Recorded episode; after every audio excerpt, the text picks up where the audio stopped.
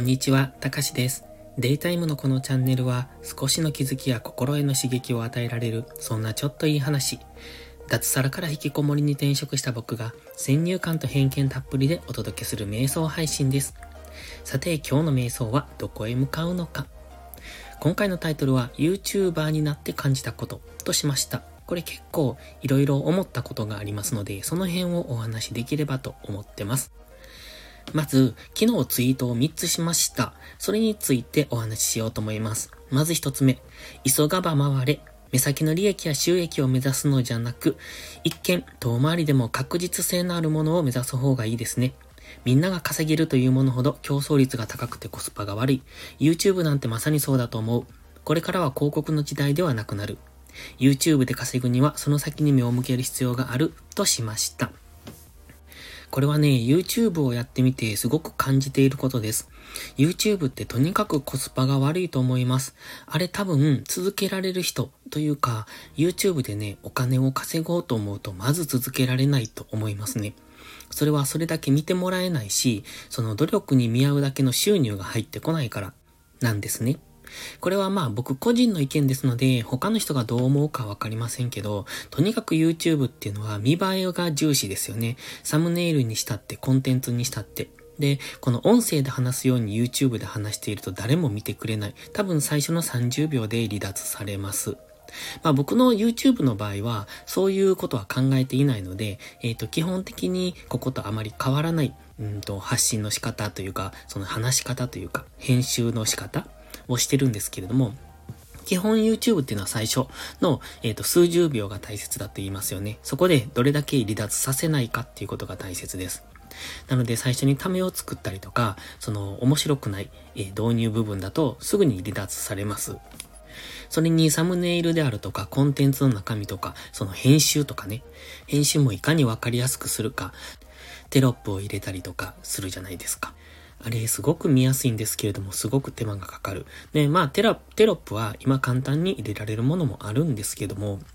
まあ、それでも、えっ、ー、と、編集にかかる時間、YouTube の一つの動画っていうのを構成する、それを作る時間っていうのは結構かかると思います。それに、な、あなおかつ、その、見てもらった時の、うん、広告単価が非常に安いですよね。いくらぐらいなのかちょっとわかんないですけど、僕の場合はね、多分、1回、うんと、1視聴0.3円から0.5円ぐらい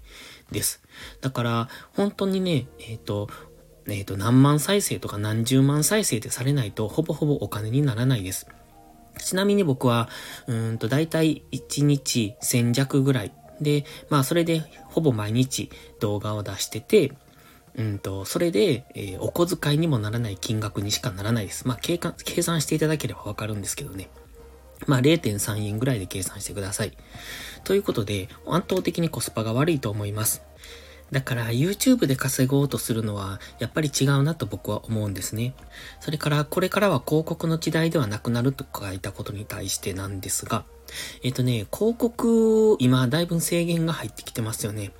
あの、広告ブロックとかもできるようになってますので、YouTube に関してもそうですけれども、やっぱ広告っていうのはこれからだんだん、まあお金がかけられなくなっていくんじゃないのかなと。別に YouTube に広告載せなくてもっていう感じになってくるのかなっていう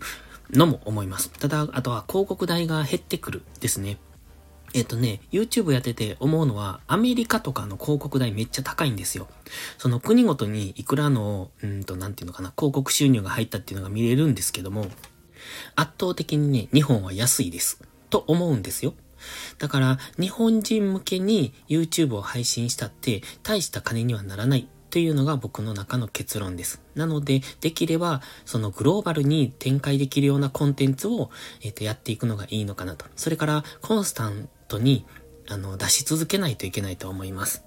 結局 YouTube の収益化って、あのー、1000人のフォロワーさん、あ、フォロワーっていうかチャンネル登録者数さん、あと、それプラス4000時間っていう視聴時間が必要です。で、4000時間を単純に割っていけばわかるんですが、そこそこのね、あの、時間見ていただかないと難しいと思うんですよ。で、しかも1000人行っていない状態での4000時間って結構な量だと思うんですね。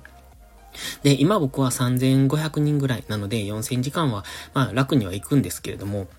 やっぱりそれだけの時間と、あと、うんと、フォロワーさんをしてもらおうと思うと、中身が良くないといけない。で、それを拡散しないといけないっていうところで、その YouTube だけで、あの、1000人行こうと思うとなかなか難しいですよね。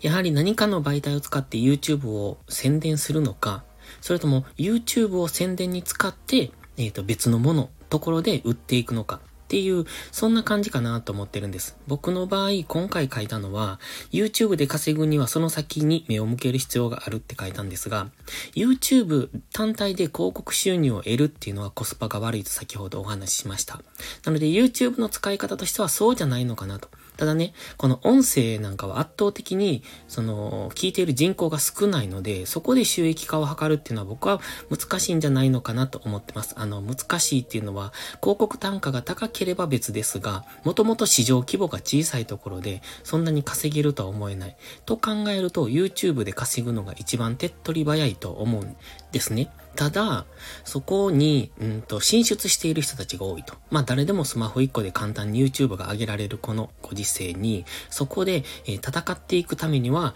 えっ、ー、と、別の目的でやっていくのがいいんじゃないのかなと。だその、最初に言ったように YouTube っていうのは圧倒的にコスパが悪いので、そこで、えっ、ー、と、稼いでいこうと思うと、うんと、本当に好きでやる。だからお金儲けでやろうと思うとまず無理だと思うので、えー、YouTube に上げることが面白い、楽しいっていう風に、えっ、ー、と、無心でできるぐらいじゃないと、うんと、そこのコスパっていうのは、うんと、解消されないんじゃないかと思ってます。だから僕的には YouTube で稼ぐというよりも YouTube を使って別のところで稼ぐっていう風に一つの手段としてするのがいいんじゃないかという風に考えています。で、次のツイートなんですけれども、YouTube はストック型からフロー型コンテンツへ変化してきている。これだけ多くの YouTuber がいる中で、ストック型で居続けられるのは一部のインフルエンサーだけ。つまり、凡人 YouTuber は常に更新し続けなければ誰も見てくれない。それが嫌ならオンリーワンを目指すしかないねって書きました。これはね、あの、ストック型とフロー型ってわかりますかね？ストック型っていうのはいつまでも見てもらえるもの。フロー型っていうのは、まあタイムラインのようなものですよね。だからツイッターとか、うんと、インスタなんかは基本はフロー型ですよね。どんどんどんどん流れていくから、コンテンツを生み出し続けないと目に留まらないと。でも、ストック型っていうのはブログみたいなものですよね。その、何かのことについて検索した時にそこに引っかかってくる普遍的なものです。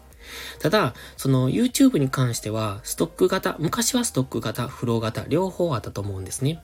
それは例えば、まあ、今の時事ネタなんかを話すときは、フロー型ですよね。今だけのニュースですし、そうじゃなく普遍的なことに対して話すこと。うん、例えば、まあ、エジプトのピラミッドについての考察だとかね。そんな感じ、宇宙についてとか、僕がやった、あの、古事記の話とか、そういうのはストック型だと思うんですね。普遍型。ただ、ストック型からフロー型コンテンツへ変化してきていると書いたのはね、えっ、ー、と、YouTube のそのストック型として普遍的な内容を YouTube で作ったとしても、あの、参入がすごく多いので、えみんな同じようなのを作っていくんですよ。で、その中で自分のストック型のものが聞いてもらえるかっていうと、それはなかなか難しいと思うんですね。で、だから基本的にはストック型を作ってるつもりでも結局はタイムラインで流れていくようなフロー型と同じコンテンツだと今は YouTube は認識してもいいのかなと思ってます。で、つまりは、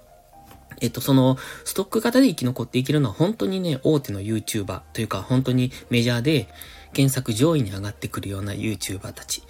のみが、あの、ストック型を作っていけて、僕たち凡人 YouTuber っていうのは、やっぱりフロー型でしかないと思うんですね。検索の対象からやっぱ外れていきます。ので、僕たちにできることは常に、え、更新し続ける。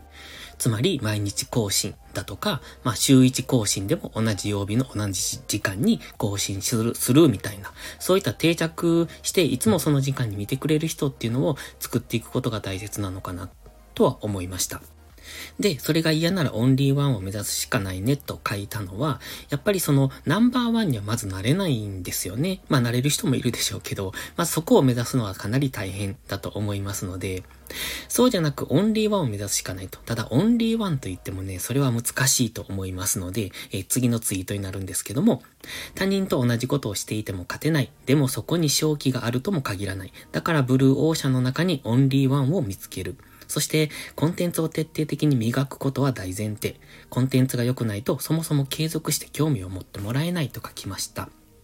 このオンリーワンなんですけど、オンリーワンっていうのは結局は、あの、ブルーオーシャンじゃない、レッドオーシャンのことですよね。新しい、うんと、開拓をするっていうことじゃないですか。で、その新しい開拓をするっていうのは、つまり他人と同じことをしないってことです。でも、他人と同じことをしない。えー、例えば YouTube に例えると、他人と同じような、なえー、コンテンツじゃない。全く全然こう別ジャンルのコンテンツ、誰もやっていないようなコンテンツで、YouTube を、うんと、アップしたとしても、それが聞かれるかどうか、見てもらえるかどうか、それが本当に需要があるのかなんてわからない。だから正気があるとも限らないと書きました。で、でもこれがオンリーワンじゃないですか。だから、そのブルーオーシャン、みんながやっている、えっ、ー、と、同じようなコンテンツの中にオンリーワンを見つけるって書いたんですね。もちろん、コンテンツ自体の質が良くなかったらそれは聞いてもらえないです。単純に、まあ、うん、なんでしょう、一回の、うん、バズらせてフォロワーがたくさんついたとしても、それが、その長期的に聞いてもらえるのか、ずっと継続して聞いてもらえるのかっていうとそうじゃない結局、1000人のフォロワーいっても、聞いてもらえないと、その収益全く上がらないので、えっ、と、再生時間がいかないと意味がないですのでね。だから常に聞いてもらえる、コンスタントに聞いてもらえる、ずっと聞いてもらえる。っていう、そこを目指すためには、やっぱり質っていうのは、基本的にはちゃんと、え質のいいものを作っていかないといけない。で、質のいいものを使っ作った上で、えっ、と、他の人と競争しても勝てるようなものっていうとこれってなかなか難しいと思いませんか？僕の場合 YouTube は FX の投資情報を発信してるわけですが、僕なんかよりうんと、詳しい人とか、専門的な人、あと、うんと、有名な人、っていうのはたくさんいます。だから僕より稼いでる人なんかいっぱいいるわけで、そんな人たちと戦おうと思っても、まず僕に勝ち目はないんですよね。じゃあ僕は何をするのか。その人たちとは違う視点、もしくは切り口から行くとか、その人たちの持っていないものを自分のうんと番組では発信していく。発信。そうですね。そういうことをしないと、同じ、えーと、視点から勝負する。同じ土俵で勝負したら絶対勝ち目がないんですよね。だからといって、全然トンチンカンな解説をしても仕方がない。だから基本的に正しいこと、正しいというのかな。うん。みんなが必要とされ、する、知ってくれるもの、みんなが聞きたいなと思うものを配信するのは当然なんですけれども、それ、そこの上でみんなと同じ視点じゃない、みんなと違う切り口であるとか、うんと、みんなと違う解説の仕方だとか、そういうのをやっていかなかったら、えっと、同じ土俵で戦ったら絶対勝ち目がないっていうことなんです。だから、ブルーオーシャンで戦う分には、やっぱり、えっと、需要がたくさんあるところなので、戦いやすいと思います。でもそうするとね、薄利多売になってしまって、結局は誰も、うんと、見てくれないっていうのかな。似たようなチャンネルいっぱいあるから、その中の一つになってしまうので、そうならないためのオンリーワン。っていうのを作っていくのが一番やりやすいんじゃないかというふうに僕は思ってます。でね、まあ、この配信をするにあたって、結局じゃあどうなのと YouTube は。で、僕は今否定的なことを書いてきましたけれども、YouTube はやっぱりね、えっと、最初にも言いましたが、コンテンツとしてはすごいと思うんですね。市場規模が圧倒的にでかいんですよ。その、まあ、ブログの市場規模も大きいと思いますけれども、ブログとか YouTube に関しては普遍的な普遍的なっていうのかな、その絶対的な存在だと僕は思ってます。その YouTube に代わる新しいプラットフォームができない限りは YouTube はすごいと思うので、そこでやっていくことはいいと思うんですが、じゃあその1万人、10万人、100万人っている中で自分を、見てもらう、聞いてもらうためにどうしないといけないのかっていうのは、みんなと同じようにサムネイルを工夫したりだとか、そういうレベルの戦いではやっていけないんじゃないのかなと。これからはね。で、今までの人は先行者優位でそれでも良かったかもしれないですけれども、みんなが似たようなサムネイルをしてて、僕なんかはもうそのサムネイルにうんざりしてるんで、だからもう、その全く見ないんですよ、そういう、あの、目を引くような、そういう、うん、釣りタイトルとかもそうですし、そういったものはもう一切見ないようにしてるんです。って考える人もいるんじゃないのかなって思うんですよ。まあ僕がそう思うってことは少なくとも僕と同じ考えを持っている人もいるわけですし、じゃあ同じ土俵では戦えない。じゃあどうしていくのかっていうところが、え、これから考えないといけない課題なのかなと。で、えっ、ー、と、最初にちょろっと言いましたけど、僕は YouTube で稼ごうとは思っていなくって、YouTube っていうのは集客の媒体として使うのがいいんじゃないかというのが僕個人の結論です。YouTube の市場規模を利用して、それで集客する。で、自分を見てもらう。で、そこから別のところに誘導するっていうのがいいのかなと思ってますので、今現状はそうしてるんですね。YouTube から Twitter、Twitter から SNS、もしくはブログへという感じで誘導していくっていうのが今僕がとってる方法です。まあそれがいいのかどうかはわかりませんけれども、今の YouTube を見ていて、うんと自分が YouTuber をしてみて、この、うん、市場っていうのはかなり大きいのはわかるけれども、その中で稼いでいこうと思うと、同じことをしていてもいけない。で、多分日本で戦っている以上は、この自利品なんじゃないのかなっていう風には感じます。だからいずれ YouTuber っていうのはもっと減っていくんじゃないのかなっていう風に思うので、まあそれまで生き残るっていうのも一つの手段かもしれませんね。というところで今日は YouTuber になって感じたことを喋ってみました。ちょっと長々なってしまったんですが、もし参考になれば幸いです。それではまた次回の配信でお会いしましょう。たかしでした。バイバイ。